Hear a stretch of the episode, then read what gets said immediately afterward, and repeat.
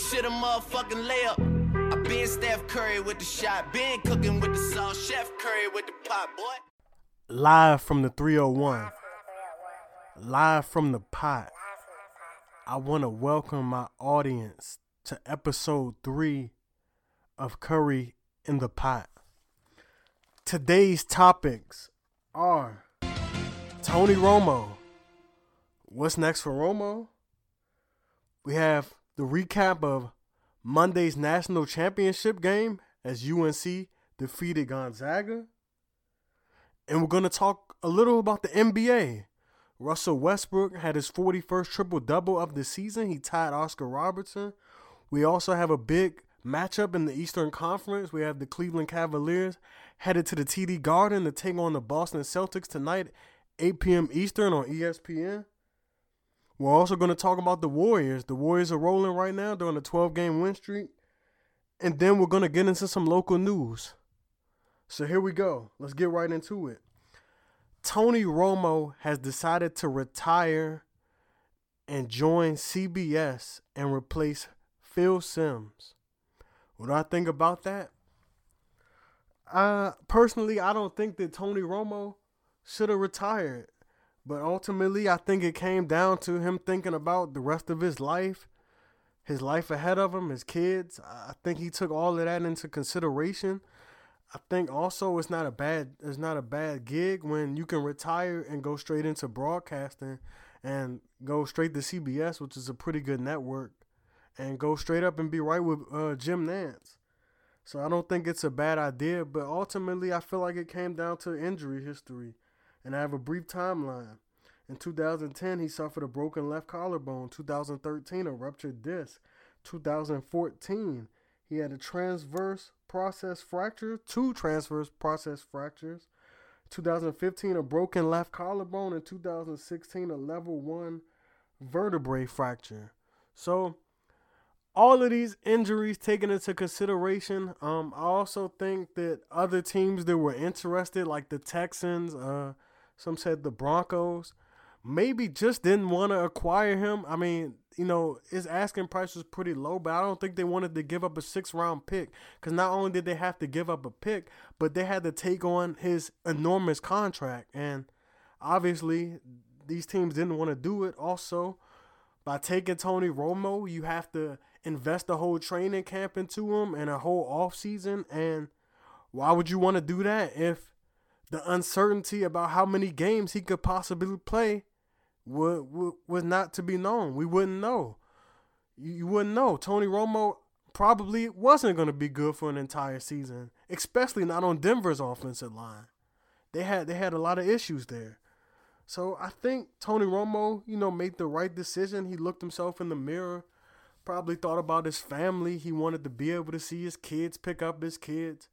And uh, I don't think he wanted to face another injury. So we're gonna head over to the NCAA. We saw North Carolina Tar Heels defeat the Gonzaga Bulldogs. The ceiling is the roof. And um, it was a pretty good game on Monday night.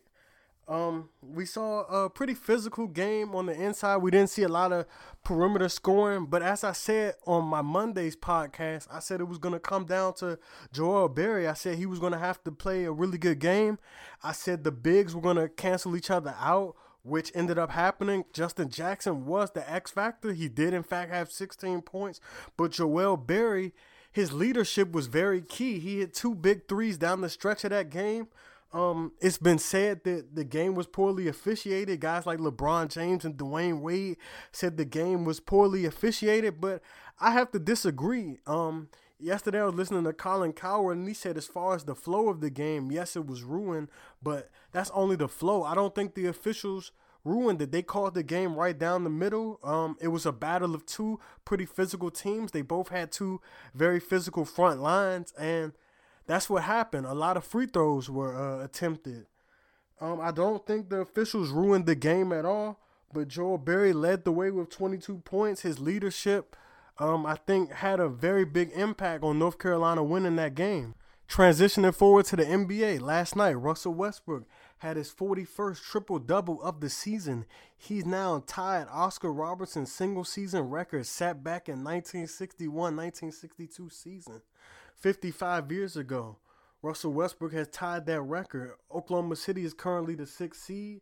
They are 44 and 33, and they have five games remaining on their schedule. Um, they're two and a half games behind the Clippers. I think Oklahoma City Thunder is ultimately going to finish out as the sixth seed in the West, and they will probably face Houston first round, which will be a very interesting first round as the top, you know, assumed to be the two top MVP candidates will face off against one another. So that'll be pretty big.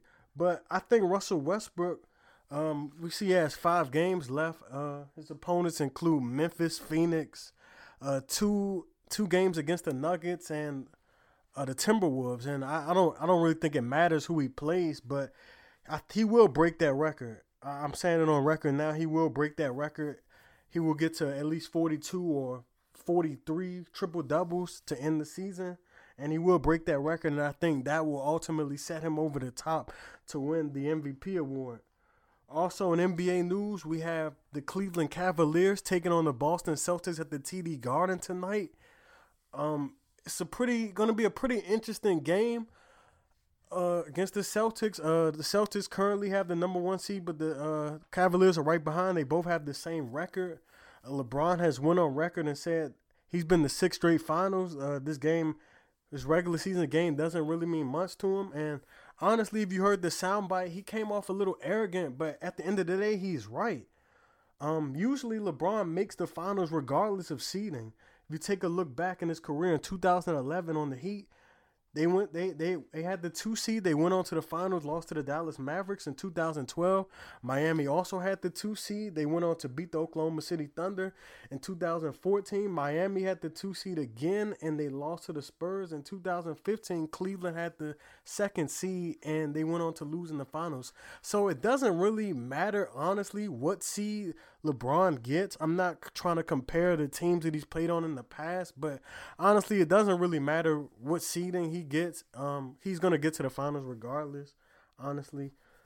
But the uh, Celtics have not played since Sunday, and the Cavs will be on the second night of a back-to-back without big man Tristan Thompson, who will have his streak snapped of 447 consecutive games played with a sprained right thumb.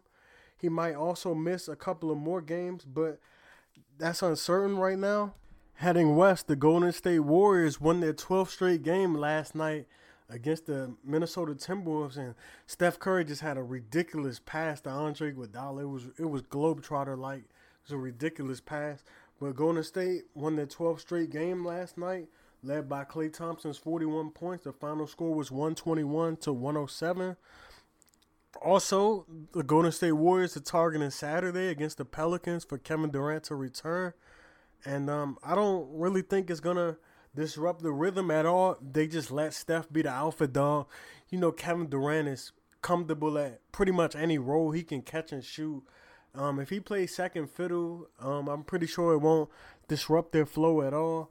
Um, you know, Kevin Durant is a pretty versatile player. You know, all he has to do is he, he, can get 30 shooting 15 shots, honestly. He doesn't have to have the ball in his hands, you know, to really impact the game. Like he, he can, like I said, he can get 15 shots and score 30 with the best of them. Uh, you know, he's a, he's an elite scorer, offensive juggernaut. Um, he, he doesn't he doesn't need to do too much. It really won't disrupt their flow. The Warriors are really rolling right now. Also, last night, uh, quite a funny moment uh, towards the end of the Pacers and Toronto Raptors game. Uh, winding seconds, the final seconds of the game, uh, Lance Stephenson he had a lay, he had a layup. The Pacers were up by 15. Final seconds instead of dribbling the ball out, Lance Stephenson. It was his first game back in Indiana. Um, you know, after he he had departed, he should have never left in the first place. But it's his first game back with the Pacers, and obviously got a little too excited. The crowd wanted him to just take a layup. He said he meant no harm, but the Raptors took offense to it. DeMar DeRozan, after the layup, DeMar DeRozan and PJ Tucker went over to him, had some choice words for him. You can see on the video clip, DeMar DeRozan shoved him, which I think was a little too far.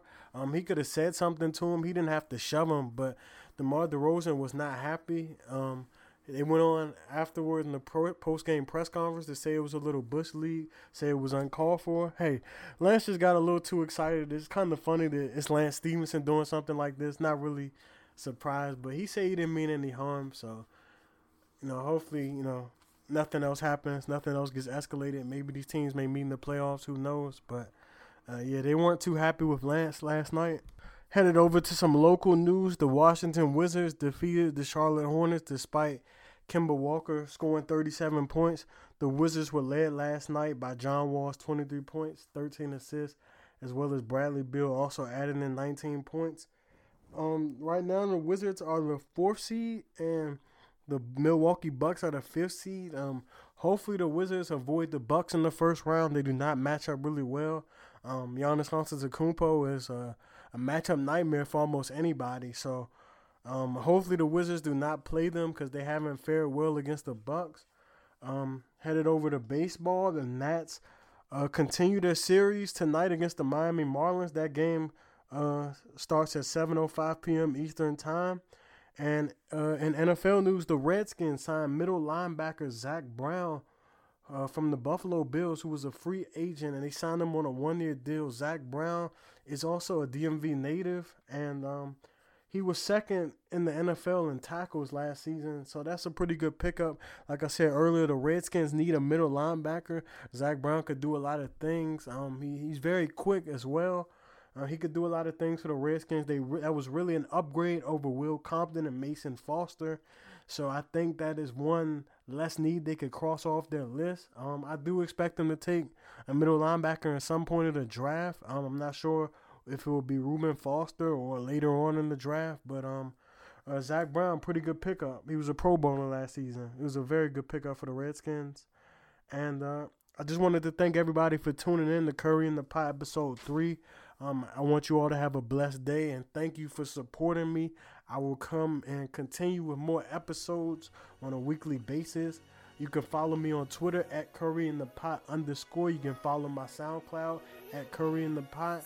You can also follow my other Twitter, which is B E L I K E M X K E. Yes, it's be like Mike, but the X is replacing the I in Mike. You can follow me on there.